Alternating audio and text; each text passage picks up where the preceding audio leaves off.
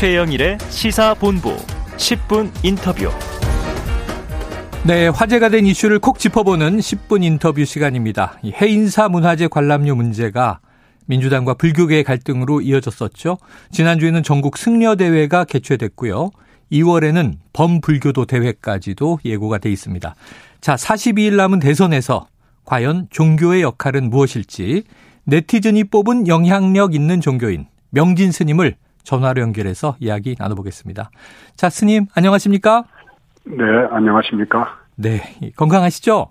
네, 건강합니다. 네. 자, 이 민주당과 불교계 갈등이 촉발됐던 것이 정청래 의원이 불교 문화재 관람료에 대해서 통행세, 봉이 김선달 이런 이제 표현이 등장했기 때문이었는데요. 어, 스님 생각은 어떠십니까? 봉이 김선달이란 말 자체가 뭐 스님들이 듣기는 굉장히 거북스러웠던 걸로 압니다. 음. 예, 그런데 정말 가난한 사람한테 너 왜 이렇게 가난해? 너 거지야? 어. 그러면은 화가 나죠. 네. 근데 아주 부자한테 음. 아니 너는 왜 거지겠냐? 왜 그러고 다니냐? 어. 이런 그냥 웃고 말이죠. 네네. 그래서 저는 그 봉이 김선달이라는 말로서 촉발된 이번 승려대회까지 간게 어. 과연 불교다운 그런 그 모습이었는가? 아. 더군다나 코로나 방역 때문에 나라가 비상사태나 거의 다 다름이 없거든요. 네네. 그리고 지금 결제 중입니다. 어. 안거 중이에요. 안거 중에는 옆에 누가 죽어도 들들 말아서 운목에 치워놨다가 음.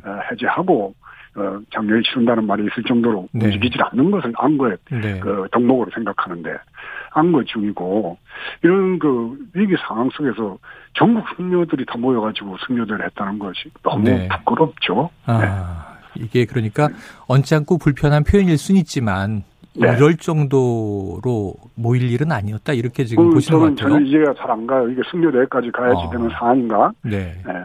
그런데 이 통행세냐 하는 문제가 가끔 네. 가끔 보도가 나오거든요. 등산객 관련해서. 네. 그런데 불교계 내에서도 좀 문제가 됐었다라는 이야기가 있는데 알고 계십니까?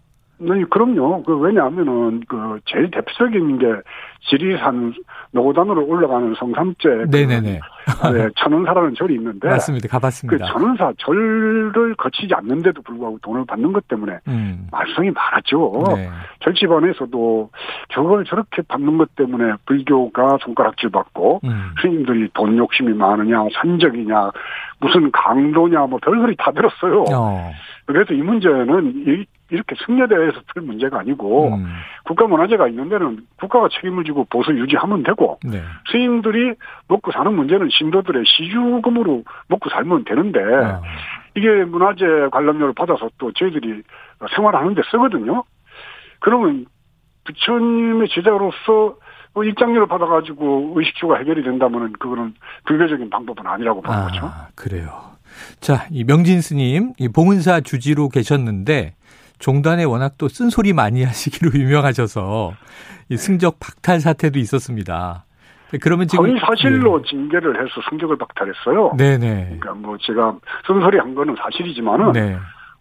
어느 조직기구 간에 어, 쓴소리도 하고 바른소리 하는 사람이 있어야 되지 않겠습니까? 네네. 네. 자, 그래서 이번 승려대회는 좀 과했다고 말씀하셨는데 앞으로 네. 그럼 요 사안은 계속 문제가 될 수 있는데 좀 어떻게 풀어가야 된다고 어, 안을 내고 싶으세요? 음, 이번 승려대는 저는 이해가 안 가는 승려대. 음. 도대체 하고 무슨 목적을 가지고 이런 승려대를 했을까. 네. 정청래 의원의 발언에 대해서 그 기사가 나가면 그 댓글 달리는 거 보면은 예. 90% 이상이 스님들에 대해서 비판하고 비난하는 아, 겁니다. 그래요. 잘했다. 참, 정, 어, 스님들이 화가 날 만하다. 이런 얘기는 없습니다. 음. 어떻게 이런 걸로 이렇게 승려대까지 가느냐. 이런 의견들이 많아요. 네. 그렇다면 그런 비난을 받으면서 승려대를 열어야 했던 또 다른 목적이 있지 않나 하는 그런 생각이 드는 거죠. 아, 또 다른 목적이다.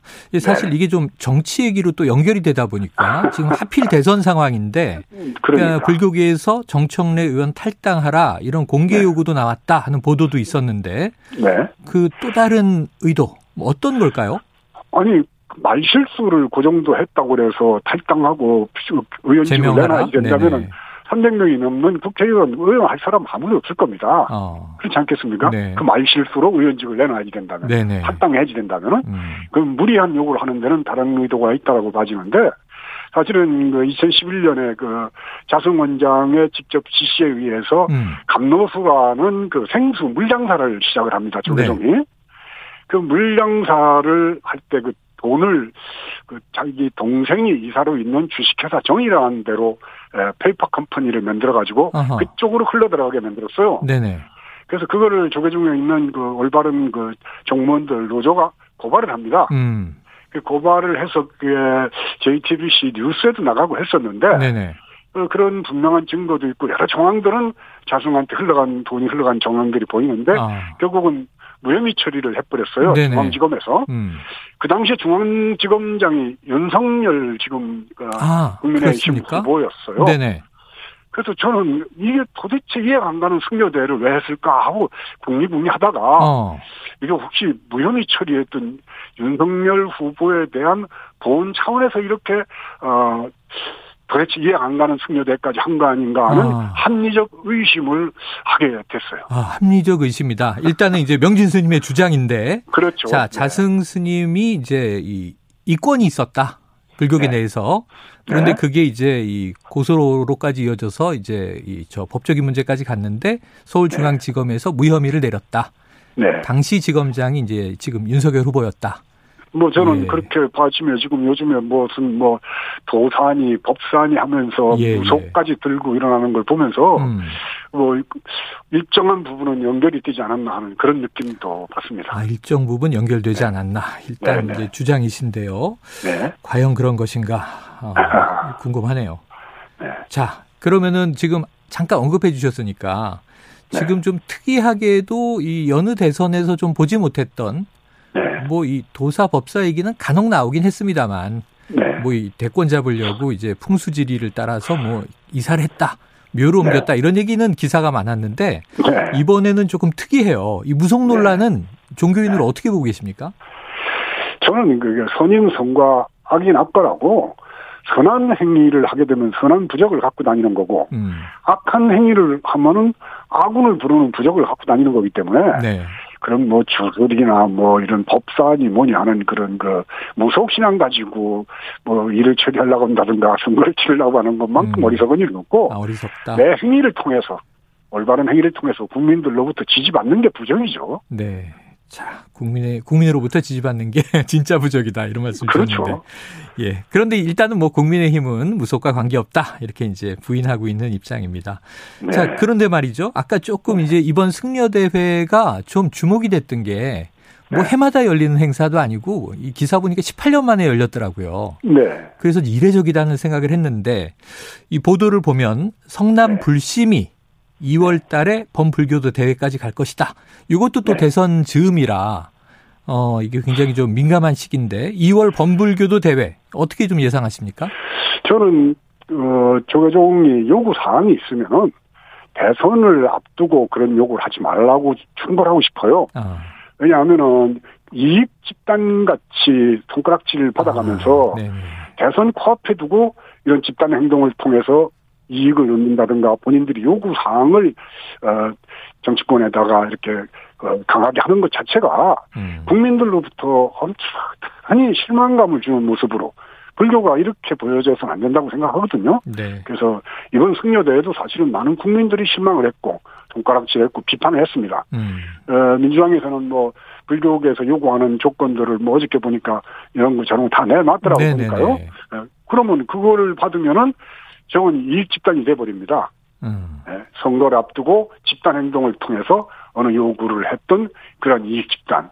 저는 부처님 법이 그렇게까지 타락하는 걸 보는 게 제일 가슴이 아, 픕니다 타락이라는 표현까지 써, 쓰셨습니다. 지금 불교계에서 이제 그동안 쌓였던 불만이 터졌다 이런 이제 또 일반적인 보도들이 있으면서 대통령도 종교가 있지 않습니까? 그래서 네. 뭐 특정 종교 편향적이다 이런 비판을 또 불교계에서 내놓기도 했는데 그럼 어제 민주당이 낸 그 이 불교계 좀 성난 마음을 달래기 위한 이 지원 방안 사찰 그린벨트 규제를 완화한다든가 사찰 보수 부담비를 이제 인하한다든가 어 이제 또 여러 가지 반환 문화재 반환 이런 거는 좀 네. 불교계를 달래기에는 충분하다고 보세요? 저는 그것이 달래져서 그걸로 달래진다면 불교가 참 무서워지는데 아. 사실은 많은 규제가 있었습니다. 네. 어, 도시공원법이라든가 그린벨트라든가 군사보호지역이라든가 여러 가지 법정으로 산중에 있는 사찰들이 규제 때문에 네. 어, 막, 그 지역에 살고 있는 스님들 뜻대로 불사를 못했었고 제가 봉사 네. 취재할 때도 봉사가 걸린공으로 묶여 있어가지고 음. 그 건축 행위가 절대 안 됐었어요. 네. 그래서 그거를 이제 잘 상의를 해가지고 역사공원으로 바꾸면서 건축 행위를 할 수 있도록 그렇게 법을 만들었거든요. 네. 그래서 어느 사찰이든지 그 보면은 산중에 있는 사찰들은 그런 법정 그 국립공원관리법이라든가 아니면 절대 녹지라든가 이런 문제는 서로 상의를 통하고 합의를 음. 통해서 해결하도록 해야지 되지. 네. 이걸 승려대를 통해서 어 선거 앞두고 압박을 통해서 이걸 얻어낸다면은 아. 저는 굉장히 그 안 좋은 방법이라고 예, 봐요. 예. 아까 이 종교계가 특히 불교계가 이제 이익 집단처럼 보일 수 있다라는 우려를 표해 주셨습니다.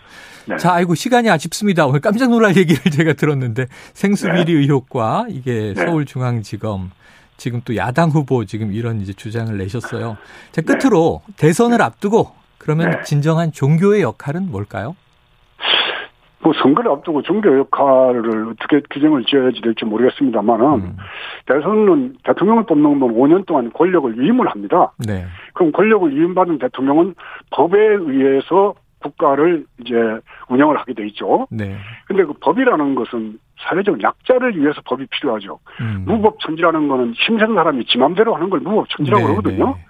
그래서 법이 누구를 위해서 법이 필요할까? 그건 약자를 위해서 필요합니다. 음. 가난한 사람, 서름받는 사람, 힘 없는 사람, 또 여성, 어린이 이런 그- 저 쪽을 향해서 법 집행이 되고 그분들을 보호해야 되는데 음.